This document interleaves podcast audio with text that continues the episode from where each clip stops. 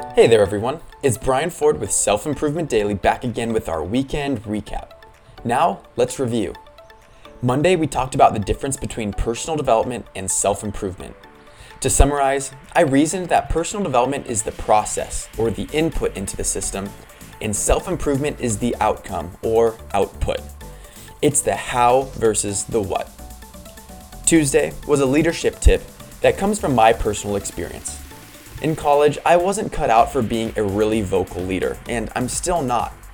And when I realized that I need to play my best role, I doubled down on leading by example, and it commanded respect. Wednesday was a sneak peek of tomorrow's self improvement sit down with Bex Bedford. It's about self acceptance and owning the imperfections about you so that their existence is under your control. This helps you reject others' negative judgments and fully embrace the beauty you are. Thursday positivity came from the quote, You have to be at your strongest when you feel at your weakest. After relating this to Admiral William McRaven's commencement speech and understanding the nature of high performance, we realized that taking a role of positivity provides perspective and encouragement in challenging moments.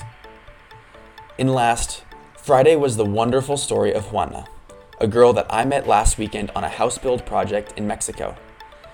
Despite growing up in poverty and taking care of her little brother at seven years old, she managed to earn a scholarship and pursue her education.